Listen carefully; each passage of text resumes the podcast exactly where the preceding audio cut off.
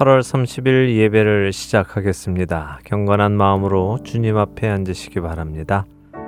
묵도하시며 오늘 예배를 시작하겠습니다.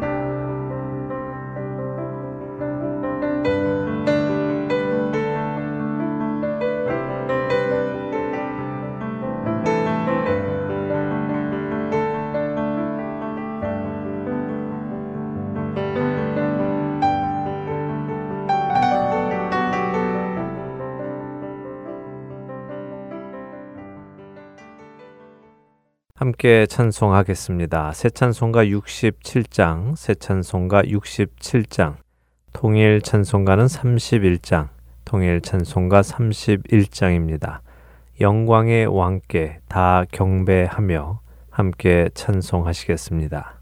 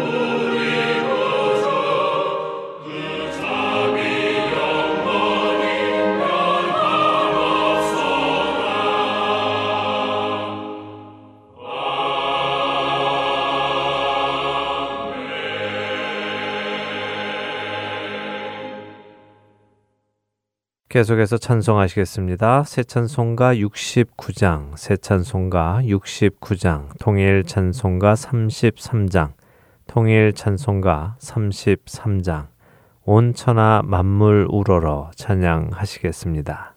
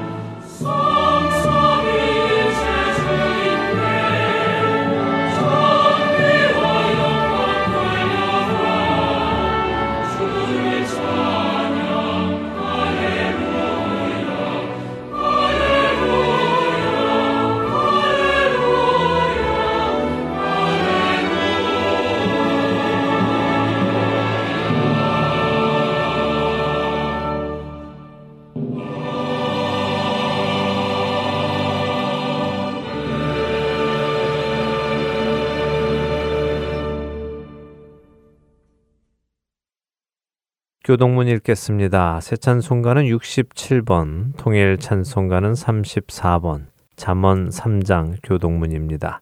새 찬송가 67번, 통일 찬송가 34번, 잠언 3장 교동문 교독하시겠습니다. 다 찾으셨으면 함께 교독하겠습니다. 제가 먼저 읽겠습니다. 지혜를 얻은 자와 명철을 얻은 자는 복이 있나니 이는 지혜를 얻는 것이 은을 얻는 것보다 낫고 그 이익이 정금보다 나음이니라. 지혜는 진주보다 귀하니 내가 사모하는 모든 것으로도 이에 비교할 수 없도다.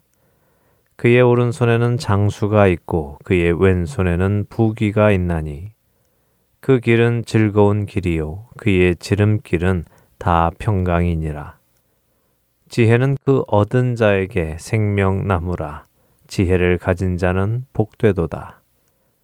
여호와께서는 지혜로 땅에 터를 놓으셨으며 명철로 하늘을 견고히 세우셨고 그의 지식으로 깊은 바다를 갈라지게 하셨으며 공중에서 이슬이 내리게 하셨느니라.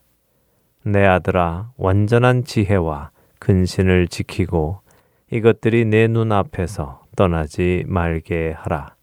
다 함께 읽겠습니다. 대저 여호와는 내가 의지할 이신이라 내 발을 지켜 걸리지 않게 하시리라. 함께 기도하겠습니다. 우리의 찬양과 경배를 받으시기에 합당하신 하나님 아버지, 오늘 이 시간 주님 앞에 나올 수 있도록 허락하신 하나님 아버지께 먼저 감사를 드립니다. 지난 한 주간도 주님의 사랑과 은혜 안에 우리를 지켜주시며 동행하시며 우리로 하나님을 더 알게 해 주셨음에 감사를 드립니다. 하나님 아버지, 우리가 하나님 안에서 예수 그리스도의 형상으로 빚어져 가기를 간절히 소망합니다. 우리의 삶을 온전히 붙드시고 주께서 원하시는 모습으로 우리를 만들어 가 주시기를 원합니다.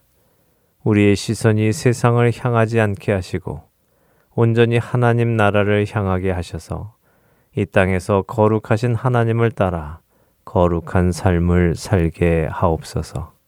이를 위하여 우리가 모든 부분에서 깨어 있게 하시고 주님의 말씀 안에서 굳건히 서가게 하옵소서. 하나님 많은 거짓과 미혹들이 난무하는 세상입니다. 무엇을 믿어야 할지 알 수 없을 정도로 혼란스러운 정보들이 여기저기에서 성도들을 미혹하고 있습니다.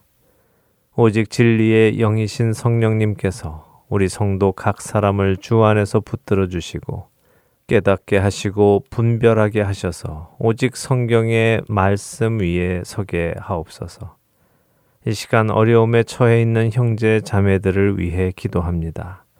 하나님 지금 이 시간 그들에게 임하셔서 하나님의 놀라우신 은혜와 평강으로 채워 주옵소서. 사모하는 마음으로 드리는 이 예배 중에 하나님을 더욱 깊이 체험하게 하시고 그로 인하여 더욱 믿음이 단단해지도록 은혜를 주옵소서. 우리의 삶을 통하여 하나님을 온전히 이 땅에 전하는 저희가 되기를 소원하며 우리를 구원하신 예수 그리스도의 이름으로 기도드립니다. 아멘. 계속해서 새찬송가 206장, 새찬송가 206장, 통일 찬송가는 238장, 통일 찬송가 238장, 주님의 귀한 말씀은 찬송하겠습니다.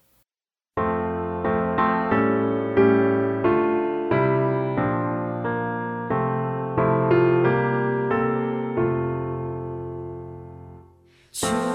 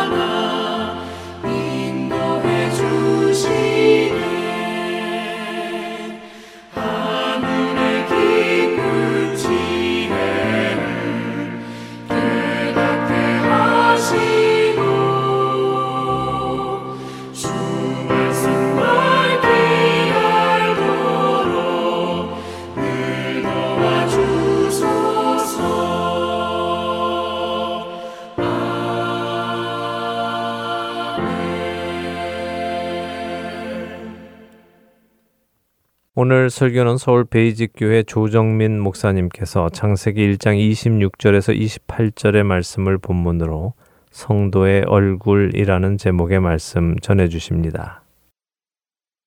1장 말씀입니다. 1장 26절, 27절, 28절 말씀 같이 한 목소리 읽습니다. 하나님이 이르시되 우리의 형상을 따라 우리의 모양대로 우리가 사람을 만들고 그들로 바다의 물고기와 하늘의 새와 가축과 온 땅과 땅에 기는 모든 것을 다스리게 하자 하시고 하나님이 자기 형상 곧 하나님의 형상대로 사람을 창조하시되 남자와 여자를 창조하시고 하나님이 그들에게 복을 주시며 하나님이 그들에게 이르시되 생육하고 번성하여 땅에 충만하라. 땅을 정복하라. 바다의 물고기와 하늘의 새와 땅에 움직이는 모든 생물을 다스리라 하시니라. 아멘.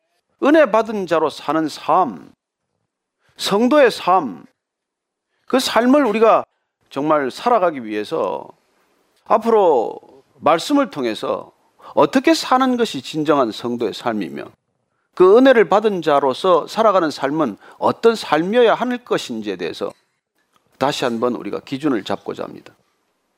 성도의 삶이란 대체 어떻게 살아야 하는 것입니까?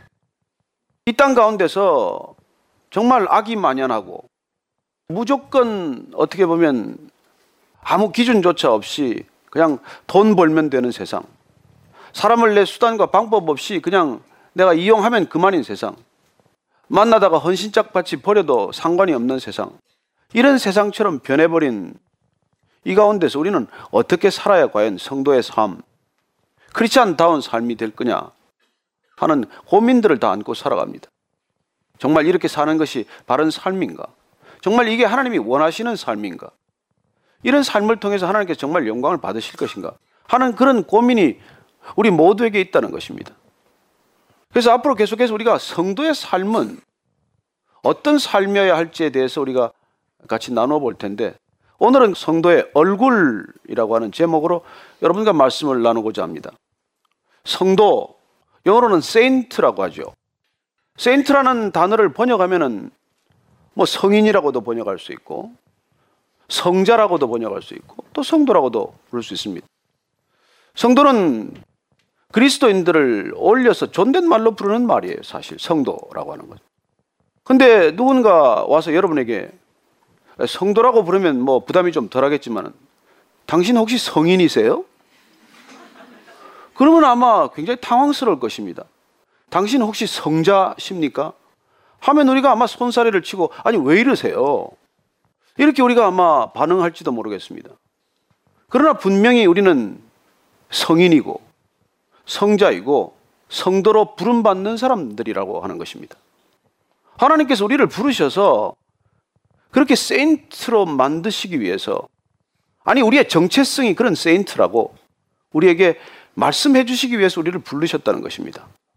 그래서 이 성도라는 게 그렇게 거룩하고 아름다운 호칭임에도 불구하고 교회에서 대접은 또 그렇지 않아요. 어, 교회 오래 다니신 분들 잘 알겠지만 저 같은 목사를 부르고 성도님 하면 뭐 대개 목사들은 얼굴이 안색이 아마 바뀌고 말 거예요. 그리고 뭐 교회 장로님이나 권사님이나 특별히 뭐 안수 집사님 이런 분들한테 무심코 다가가서 성도님 그러면 아마 뭐 기분이 굉장히 언짢아하실 거예요. 정직한 사람은 아닙니다. 제가 성도가 아니고 집사입니다. 뭐 그렇게 정정해 줄지 모르겠지만 보통 사람들은 그냥 듣고는 저자가 아직도 아무것도 모르는구나. 새신자구나. 교회 처음 나온 사람이구나. 이렇게 받아들일 거라는 거예요. 성도라고 하는 더없이 거룩하고 아름다운 호칭이 있음에도 불구하고 이게 마치 이 격화되어서 교회 처음 나오는 사람. 새신자나 초신자. 그리고 교회 여러 가지 법도나 질서를 모르는 사람. 그런 사람들을 지칭할 때 마치 성도라고 부르는 것처럼 변한 것이죠. 그리고 교회에서는 성도보다 더 아름다운 호칭은 없습니다. 교회에서 성도보다 더 적절한 우리의 타이틀은 없어요. 하나님께서 우리를 성도로 부르셨고 또 성도로 우리를 받아주신다는 것입니다. 저는 여러분들이 교회 와서 성도 이상의 호칭에 관심을 갖지 않게 되기를 바랍니다. 나는 이 교회 모든 형제 자매들이 그냥 성도로 교제했으면 좋겠어요. 서로 간에 성도로 부르는 것에 대해서 갈등할 이유가 없다는 것입니다. 그래 우리가 교회 문화에 너무 익숙해져서 교회 전통과 그 법도에 너무 익숙해져서 그런 것들이 이상하게 들릴지 모르겠지만 이상하게 들리는 내가 이상한 거예요. 사실은. 우리 크리스천들이 이상해진 거예요. 성도보다 그 많은 직함을 만들어서 그렇게 세분화해서 무슨 사다리처럼 위계 질서를 만들어 놓았다는 것. 어떤 구조적인 질서를 만들어 놓았다는 것이 사실은 꼭 그렇게 바람직한 것은 아니라고 하는 것입니다. 그래서 우리가 앞으로 성도란 대체 누구냐? 성도로 살아간다는 삶은 어떤 삶이냐? 이걸 우리가 성경을 통해서 말씀을 통해서 계속 한번 발견해 보자는 것입니다. 여러분은 도대체 어떤 분입니까? 우리는 이 성경에서 많이 내가 누구인지 하나님이 어떤 분인지를 정확히 발견할 수 있기 때문에 우리가 올해 성경 통독을 시작한 것입니다. 그리고 어쩌면 성경 통독이라든지 성경 묵상이라고 하는 것은 성도로서의 삶을 살아가기 위한 기초 중의 기초라고 하는 것입니다. 이걸 모르고 우리가 성도가 될 수가 없기 때문에 우리가 이걸 모르고는 기껏 살아봐야 그 허다한 종교인들의 부류에 속할 뿐이지 그야말로 성도 거룩한 믿음의 사람으로 살기는 불가능하다는 것입니다. 그래서 오늘 우리가 처음 읽었던 이 창세기 1장 26절 말씀을 통해서 과연 성도란 어디서부터 출발하는지를 다시 한번 보자는 것이죠. 26절 말씀 한번 다시 읽겠습니다.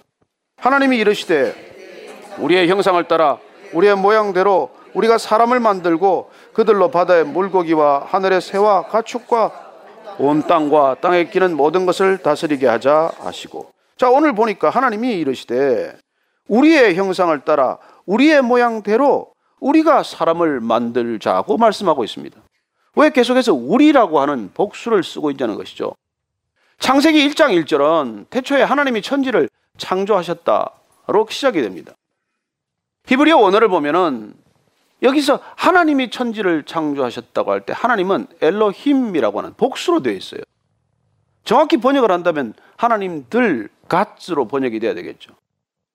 그러나 엘로힘, 엘은 단수고 엘이 하나님인데 엘로힘이라고 하는 이 복수를 쓴 이유는 하나님은 공동체라는 것입니다. 하나님은 복수라는 것입니다. 그러나 하나님은 단수이기도 합니다. 이 단수적 복수 개념, 복수적 단수 개념은 우리에게 익숙치 않은 개념이에요. 굳이 비유를 들자면 손은 하나지만 뭐 손가락은 다섯 개라든지 우리가 어머니 아버지 자녀들이 있지만 한 패밀리라고 하는 단수적 개념을 우리는 발견할 수 있겠죠. 그럼에도 불구하고 우리가 이 복수 개념으로서의 하나님, 공동체로서의 하나님, 그 하나님을 우리는 창세기에서부터 경험하게 됩니다. 예, 성부 하나님, 성자 하나님, 성령 하나님이 다 이 창조 사역에 창조 이 미션에 함께 동역하셨다는 것이죠. 당장 1장 2절로 넘어가면 하나님께서 이 천지를 창조하실 때 성령님께서 운행하셨다고 함으로써 성신이 이 가운데 운행하셨다는 것은 창조사에게 그분이 동역하셨고 함께 도왔다는 것이죠. 빛이 있으라 말씀하실 때 말씀이신 예수님께서 이 창조적 사역에 함께 동참하셨다는 것입니다. 그래서 성경은 처음부터 하나님께서 이 공동체적 하나님, 삼위일체적 하나님을 우리에게 말씀하고 계신 것이죠. 그래서 천지를 창조하신 뒤에 마지막으로 인간을 지으실 때는 우리가 우리의 모양을 따라 짓자고 하셨다는 이 말씀을 통해서 하나님들께서 회의가 있었다는 것을 알 수 있죠. 논의하셨다. 하나님께서 많은 것들을 계획하시고 그리고 의논하셨다는 것을 우리가 알게 되는 것입니다. 하나님께서 우리의 형상을 따라 우리의 모양대로 사람을 만들자고 결정하신 것입니다. 지금까지 어떤 것을 창조하시되 그렇게 창조하시지 않았어요. 그냥 명령하셨어요. 일방적으로 빛이 있으라. 그리고 궁창과 궁창이 나뉘어라. 바다에 생물이 있으라. 이렇게 다 명령하셨는데 굳이 인간에게 대해서만은 하나님께서 우리의 모양대로 우리의 형상을 따라 만들자고 결정하신 것입니다. 우리는 이 부분에 대해서 이해할 수가 없어요, 사실. 이 땅의 모든 존재하는 것들이 초월적 존재로부터 비롯되었다고 하는 이 창조적 컨셉을 우리가 이해하거나 받아들이기 어려운 탓이죠. 그래서 우리는 전부 다 진화론적 사고에 젖어 있어요. 알게 모르게 어떤 분야에서든지 우리는 진화론적 그런 개념이 우리 삶의 구석구석에 스며들었다는 것이죠. 우리는 해마다 경제가 성장해야 한다고 믿습니다. 우리는 교회가 해마다 성도가 늘어나야 한다는 생각을 하기에 이르렀어요. 뭐가 다릅니까? 그러나 어떻게 사람이 늘어나는 것을 그걸 성장이라고 말하고 그걸 발전이라고 말하느냐는 것이죠. 그건 전부 진화론적 사고에서 비롯된 것입니다. 여러분, 성장이란 그게 지고 지선의 가치는 아닌 것입니다. 성장이 멈출 때 멈추는 것이 하나님의 뜻이고 의도인 것이죠. 그러나 우리는 마치 경제나 국가나 조직이나 기업이나 심지어 교회까지도 해마다 늘어나야 한다고 생각하는 그래서 건물도 해마다 큰 걸 짓고 더 웅장한 건물을 짓는 것을 마치 교회 성장, 교회 발전이라고 생각하기 이런 것이죠. 잘못된 사고의 출발점입니다. 오늘 하나님께서는 이 땅에 존재하는 인간이 어떻게 존재했는지를 먼저 말씀해 주십니다. 그래서 우리가 나는 누구인가? 사람은 어떤 존재인가? 인간은 누구인가라고 하는 이 정체성의 문제에 들어가려면 반드시 성경으로 돌아가야 하는 것입니다. 진화로는 아무것도 설명해 주지 못해요. 왜냐하면 진화로는 시작을 설명하지 못하기 때문입니다. 기껏 설명해야 빅뱅이에요. 빅뱅의 씨앗이나 출발점은 어딘데요? 그리고 우리는 하나님으로부터 시작되었다는 것이 성경적 세계관이고 기초입니다. 그래 여기서 우리가 중요한 것은 인간조차도 그 연원과 출발점이 하나님이라고 하는 것입니다. 그래서 우리가 이 창조라고 하는 것에서부터 모든 것을 시작한다면 풀리지 않는 의문이 없어요. 우리가 풀려나지 않을 고난조차 없습니다.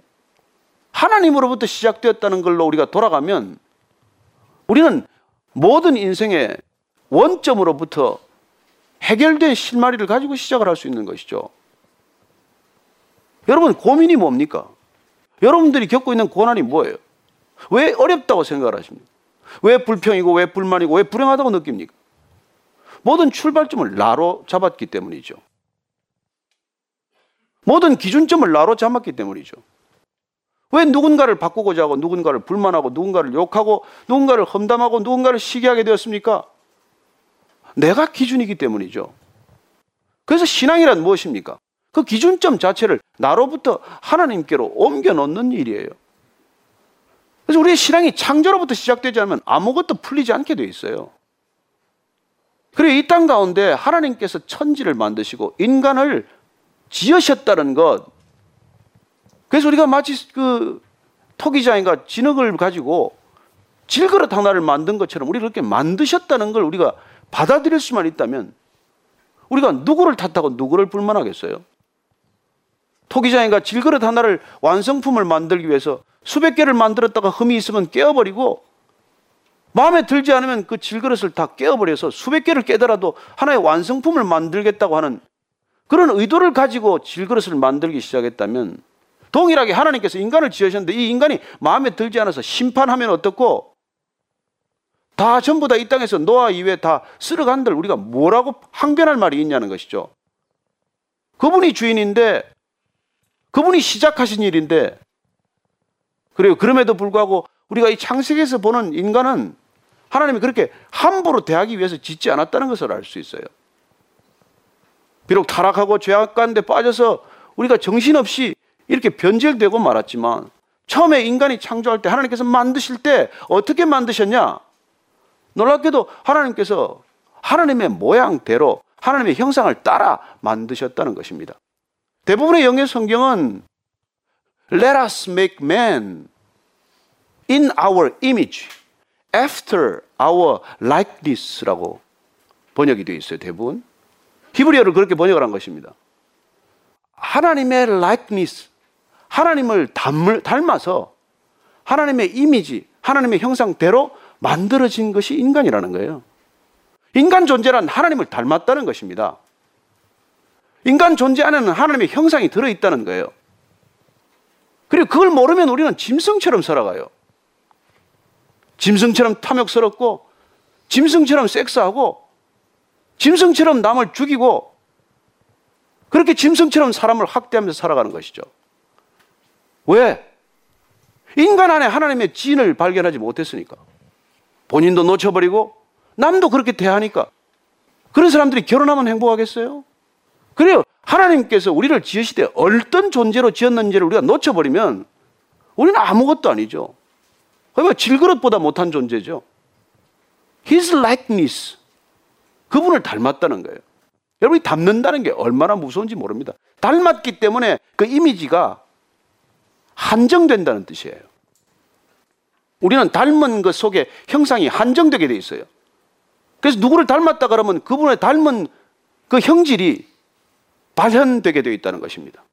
저와 여러분이 그렇게 하나님의 형상을 이 안에 품고 있다는 거예요. 그래서 사실 우리를 보면 하나님이 보여야 돼. 옆에 있는 사람을 보면 하나님이 보여야 돼. 보실래요? 그리고 성도의 얼굴이란 무엇입니까? 오늘 보니까 성도의 얼굴이란 바로 하나님의 모양과 형상대로 드러난 형상이라는 거예요. 성도의 얼굴은 하나님의 얼굴입니다. 이게 얼마나 소중한 출발점인지 몰라요. 요한복음을 보면은 14장에 보면은 이렇게 돼요. 8절 9절 말씀 신약 성경 172쪽 한번 찾아보면 이거 한번 읽어 보셔야 돼요. 찾으셨으면 요한복음 14장 8절 9절 말씀 한 목소리로 읽습니다. 시작. 빌립이 이르되 주여 아버지를 우리에게 보여 주옵소서. 그리하면 족하겠나이다. 예수께서 이르시되 빌립아 내가 이렇게 오래 너희와 함께 있을 때 내가 나를 알지 못하느냐? 나를 본 자는 아버지를 보았거늘 어찌하여 아버지를 보이라 하느냐? 예수님을 몇 년 따라다녔어요 빌립이. 근데 너무 궁금한 거예요. 어떻게 아바 아버지라고 기도하고 그렇게 기적을 베푸느냐는 거예요. 도대체 누구한테 저렇게 기도하면 기도가 이렇게 응답되냐? 이게 얼마나 궁금하겠어요.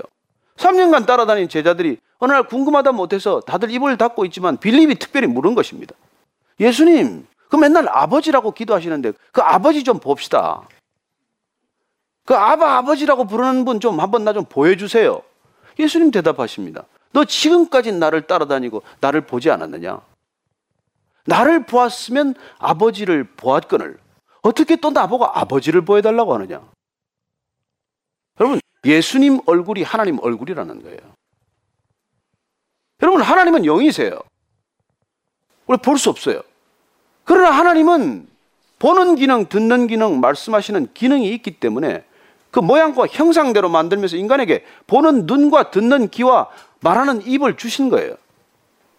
그래서 우리를 보면 하나님의 형상이 그려져야 돼요. 예수님께서는 그 공생애를 정리하시면서 하나님의 형상을 다 보여주시고 떠났습니다. 그래요. 그 likeness가 표현한 그 이미지 가운데 하나님께서 보고 듣고 말씀하시는 분이시라는 것, 그분은 기뻐하고 슬퍼하고 분노하고 인내하는 그런 절제하는 분이라는 것, 그런 걸 다 보여주셨어요. 하나님이 그런 하나님이라는 것입니다. 그래서 그런 우리를, 하나님을 우리는 인격적인 하나님으로 만난다고 말씀하시는 것이죠. 오늘 기억해야 합니다. 성도의 얼굴, 첫 번째는 그게 하나님의 형상과 그게 모양이 담긴 얼굴이라고 하는 것입니다. 저와 여러분들이 이 세상을 살아가지만 아무리 타락한 세상을 살더라도 아무리 문제가 많은 이 세상을 살아가지만 그러나 우리가 성도라면 우리가 적어도 하나님의 부르심을 받고 택함을 받은 성도라면 우리의 얼굴, 우리의 성품 속에는 하나님의 모양대로 하나님의 형상을 따라 지으심 받은 그 모습들, 그 잔영들이 분명히 있어야 한다는 것입니다. 두 번째, 성도의 얼굴은 어떤 얼굴입니까? 27절 말씀 같이 한번 보실까요? 시작. 하나님이 자기 형상 곧 하나님의 형상대로 사람을 창조하시되 남자와 여자를 창조하시고 하나님께서 하나님의 형상대로 사람을 지으셨는데 남자와 여자를 지으셨다는 것입니다. 하나님은 남성도 여성도 아니세요. 하나님은 양성을 포괄하시는 분입니다. 그렇지만은 아담을 짓고 보니 하나님의 형상으로 부족한 거예요. 그래서 하와를 또 지으신 것입니다. 그래서 하나님의 형상은 어떻게 드러나느냐? 아담과 하와가 하나 될 때 드러난다는 것입니다. 남자와 여자가 함께 있을 때 드러난다는 거예요. 부부가 부부 될 때, 하나 될 때 하나님의 형상이 드러난다는 것입니다. 저는 이 땅에 부부가 얼마나 소중하다는 것을 말씀하고 계신다고 믿습니다. 남자와 여자는 서로 부족해서 혼자로서는 완전치 못해요. 그래 그래서 하나님께서는 남자에게 여자를 헬퍼, 에제르로 주신 것입니다. 그러면 여성은 남자를 돕기만 해야 합니까? 아니요, 헬퍼라는 것은 서로 돕는 존재라는 뜻이에요. 여러분, 우리가 누군가를 돕는다는 것은 그리고 누군가로부터 도움을 받는다는 것은 동일한 현상이에요. 우리가 누구를 섬긴다는 것은 섬김을 받는 것과 동일하다는 것입니다. 내가 섬겼는데 이분이 나의 섬김을 받지 않으면 섬김은 성립되지 않아요. 내가 도왔는데 이 사람이 나를 도움으로 여기지 않으면 도움은 불가능한 것입니다. 그래서 우리가 돕는 행위나 도움을 받아들이는 행위는 본질이 동일하다는 것입니다. 우리는 어쩌면 도움을 베풀면서 도움 받는 것을 경험하는 것이고 우리는 섬긴다고 하지만 우리가 섬기는 것을 통해서 그분이 섬김을 받아들일 때 그 섬김을 나도 받는 것이 되는 것입니다. 그래서 여러분 사랑 하나님 나 좀 사랑해 주세요. 사랑을 알게 해 주세요. 사랑 깨닫게 해 주세요. 여러분 누군가를 사랑하면 사랑 받는 거예요. 사랑 받고 싶습니까? 사랑하세요 먼저. 그게 사랑 받는 지름길이에요. 섬김 받고 싶습니까? 먼저 섬겨 보세요. 그러면 알 수 없는 기쁨이 우리를 찾아와요. 그래서 하나님께서는 하나님의 형상을 이 남자와 여자를 통해 드러내게 하기 위해서 부부를 주신 것입니다. 얼마나 다를까요? 너무 달라. 원수같이 달라. 그래서 원수처럼 헤어지면 안 돼요. 그렇게 다른 사람을 인정하는 것, 그때 하나님의 형상이 드러난다는 거예요. 그래서 존 그레이는 책을 쓸 때 제목이 화성에서 온 남자, 금성에서 온 여자. 하도 다르니까 별이 다르대. 출신이 아예 다르대. 화성에서 온 사람하고 금성에서 온 사람하고 대화가 안 돼요. 그래서 여자, 남자끼리는 얘기로 풀어지지 않아요. 그냥 받아들이는 거예요. 그래서 그 사람을 상대방을 나처럼 만들려고 하는 건 가장 큰 착각이에요. 화성인은 금성인 되지 않아요. 금성인은 화성인이 될 수 없어요. 남자는 여자가 될 수 없고 여자는 남자가 될 수 없습니다. 서로 다른 존재예요. 그러나 그걸 우리가 받아들일 때, 용납할 때, 하나 될 때, 일치될 때, 그때 비로소 하나님의 형상이 드러난다는 거예요. 어떻게 성도의 얼굴이 성도의 얼굴답습니까? 가장 아름다운 부부가 될 때, 서로 온전히 용납하는 부부가 될 때, 그때 성도의 얼굴이 갖춰진다는 거예요. 그래요. 이게 성도 된다는 것은 정말 아름다운 얼굴이에요. 누군가 예수님의 얼굴을 사진으로 표현했습니다. 그 사진 얼굴에 무수한 사람의 사진, 수천 명의 작은 점 같은 사진들을 모자이크 한 거예요. 얼마나 탁월한 그 작품인지 몰라요. 그래, 우리는 이 전체 얼굴이 하나님의 얼굴인 줄로 믿습니다. 교회란 무엇입니까? 교회란 모든 사람의 얼굴이 한 얼굴을 이루는 것이에요. 각자 개성도 다르고 성품도 다르고 능력도 다르고 모든 습관과 버릇이 다르지만 서로가 서로를 용납하고 서로가 서로를 사랑할 때 놀랍게도 모든 사람의 공동체가 한 얼굴, 하나님의 형상, 그리고 성도의 얼굴을 드러낸다는 것입니다. 저는 이 땅에 그런 성도의 얼굴들 때문에 우리가 그래도 웃고 살 수 있는 거예요. 이 부부의 비밀, 이 부부의 신비. 나중에 에베소서 가면은 마치 여자는 남자를 존경하되 정말 그리스도처럼 존경하고 그리고 남편은 여자를 사랑하되 주님께서 교회를 사랑하듯 사랑하라고 말씀하시는 것이죠. 그럴 때 온전한 하나님의 형상이 이루어지기 때문입니다. 세 번째 성도의 얼굴은 어떻게 또 이루어지냐는 것이죠. 어떤 관계 속에서 그 얼굴은 하나님의 얼굴과 하나님의 모양으로 드러날 것인가 하는 것입니다. 28절 말씀 다시 한번 읽겠습니다. 시작. 하나님이 그들에게 복을 주시며 하나님이 그들에게 이르시되 생육하고 번성하여 땅에 충만하라 땅을 정복하라 바다의 물고기와 하늘의 새와 땅에 움직이는 모든 생물을 다스리라 하시니라. 하나님은 부족하지 않으세요. 하나님은 모자람이 없습니다. 하나님은 가장 극단적인 표현으로 인간의 도움이 필요 없으신 분이에요. 하나님은 인간 없어도 그렇게 살아가시는데 무슨 불편하지 않는 분이에요. 근데 왜 인간을 만드셨냐는 거예요. 하나님께서 이 땅의 모든 것들을 창조하시고 마지막에 인간을 지으신 이유가 인간이 가장 열등해서 그렇겠습니까? 아니요, 가장 마지막에 지으신 까닭은 인간 때문에 모든 것들을 지으셨다는 뜻이에요. 이 온 우주 가운데 인간이 존재하도록 하기 위해서 하나님께서는 그 모든 것을 준비하셨다는 뜻입니다. 이 땅에 태아가 하나 태어나기 전에 새 생명이 하나 나기 전에 부모가 모든 것을 준비하듯이 하다못해 베네 쪼거리고 무슨 뭐 기적이고 뭐 젖병이고 이런 걸 다 준비하고 아이가 이 땅에 탄생하듯이 여러분 인간이 이 땅 위에 존재하기 위해서는 얼마나 많은 세팅이 준비되었을까요? 우리가 상상할 수 없는 그런 준비가 이루어졌다는 것입니다. 왜요? 인간을 이 땅에 짓기 위해서 인간을 하나님의 모양대로 하나님의 형상을 따라 짓기 위해서 그렇게 이 땅 가운데 인간을 지으셨다는 것입니다. 그래요. 인간이 어떤 존재입니까? 그만한 존재라는 거예요. 그래서 인간을 지으셨다는 것은 하나님이 첫 번째 인간과 무슨 일을 시키려고 하는 것도 아니고 우리를 부려먹으려고 하는 것도 아니고 하나님께서 나의 동역자요, 나의 친구요, 나의 파트너로 인정을 한 것입니다. 그래서 아담을 짓고 나서 그 아담을 손을 이끌어서 당신이 지으신 모든 생물들에게 이름을 붙이라고 말씀하세요. 여러분, 여러분들이 뭘 만들고 그걸 남에게 이름 붙이라고 말합니까? 여러분, 현대자동차가 차 만들어 놓고 신차를 갖다가 저기 뭐 볼보한테 가서 이름 지으라고 말합니까? 그런 일은 없어요. 내가 만든 건 다 내가 이름을 붙여야 돼요.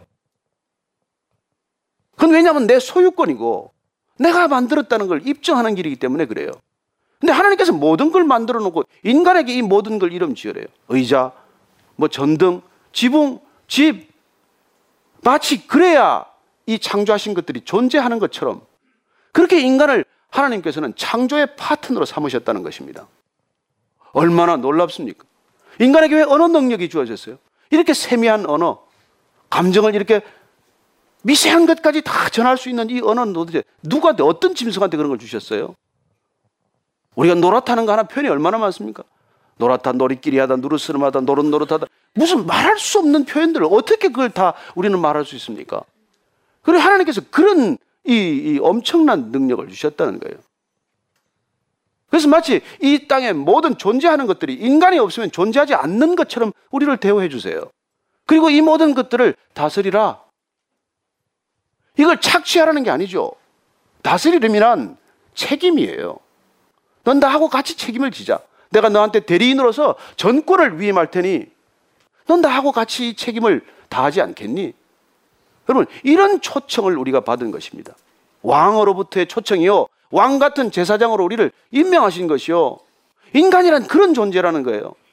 그저 하루 종일 먹는 거라 생각하고 하루 종일 무슨 뭐 시샘이나 내고 하루 종일 나한테 무슨 누가 한마디 던진 걸 묵상이나 하고 앉았고 그런 존재가 아니라는 거예요. 그래요. 하나님께서 우리를 그렇게 지으셨기 때문에 우리하고 커뮤니케이션 하는 것, 교제하는 것, 이게 하나님께서는 우리를 향한 하나님의 유일한 뜻이자 뜻의 전부예요. 나하고 같이 교제하지 않겠니? 나하고 같이 이 내가 지은 모든 것들 네가 누리며 살지 않겠니? 그리고 그런 인간이 우리가 정말 왜 왔는지, 무엇 때문에 사는지 날마다 정말 고민하면서 눈앞에 목전에 이게만 매달려서 그냥 그렇게 살아가다가 이 땅을 이렇게 만들어 버리지 않았습니까? 숨을 마음대로 쉴 수가 있습니까? 뭐 물을 마음대로 마실 수가 있습니까? 여러분 인간이 이렇게 관리해 가지고 이렇게 망가뜨린 이 지구 때문에 우리는 스스로 무덤을 파고 있고 그 무덤에 우리가 스스로 갇히게 된 것이죠. 다시 회복해야 되는 우리의 기준점, 출발점은 다시 창조로 돌아가는 길이고 내가 어떤 존재인지를 자각할 때만 우리는 변화가 일어나는 것입니다. 내가 누구인지를 알 때만이 나는 삶이 달라지는 것을 경험하는 거예요. 여러분, 내가 노예라면 노예처럼 살 것이요. 내가 자유인이라는 것을 깨달으면 자유인처럼 살 것이요. 내가 지금 가진 것은 아무것도 없어도 우리 아버지가 하나님이라는 걸 알면 거지처럼 살겠습니까? 그리고 내가 누구인지를 알 수 있는 건 하나님을 통해서만이 알 수 있는 것이죠. 내가 어떻게 생겨 먹었는지를 아는 길은 하나님의 얼굴을 볼 때만 우리가 안다는 것입니다. 그래요. 그 하나님의 얼굴이 예수님의 얼굴이에요. 너희들 내 얼굴 정말 보고 싶니? 그래서 직접 보여주신 그 예수님의 얼굴. 근데 우리는 그 예수님의 얼굴도 볼 길이 없어요. 그러나 예수님께서는 말씀을 남기셨습니다. 그리고 말씀하세요. 그 말씀 우리가 날마다 품고 있으면 그 말씀 따라 형상이 드러날 줄로 믿습니다. 여러분, 우리가 매일 사랑하는 사람이 우리 안에 있으면 그 얼굴이 드러나요. 그래서 부부 보면 알아. 사랑하고 사는 부부는 닮았어, 보면. 매일 가슴에 품고 살고 그 말 가슴에 담고 살고 그 얼굴 서로 바라보고 사는데 안 담겠어요?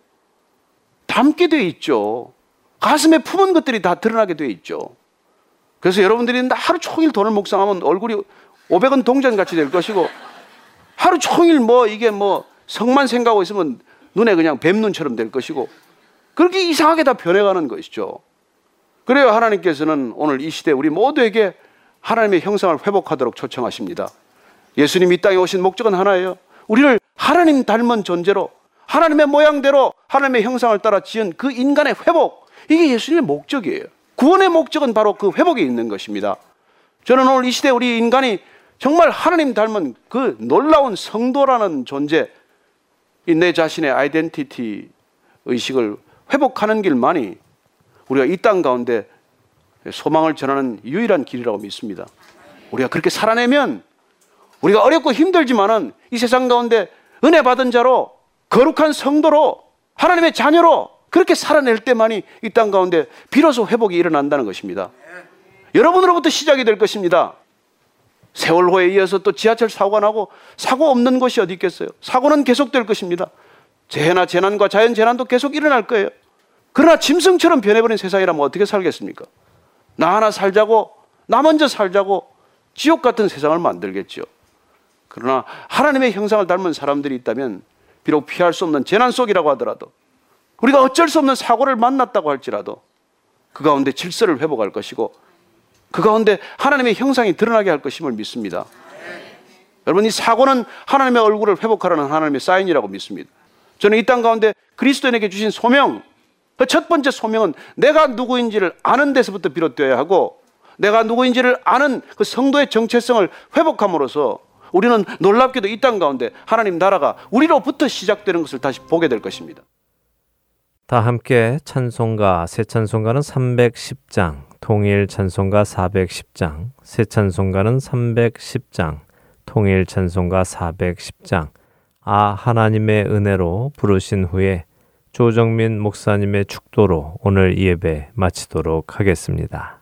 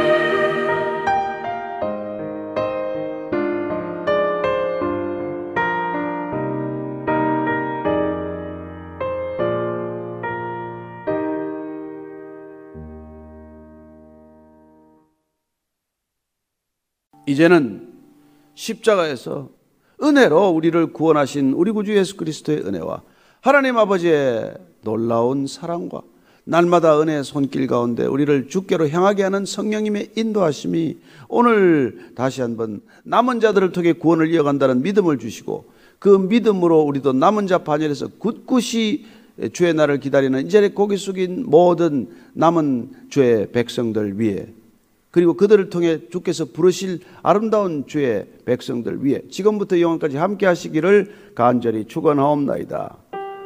아멘.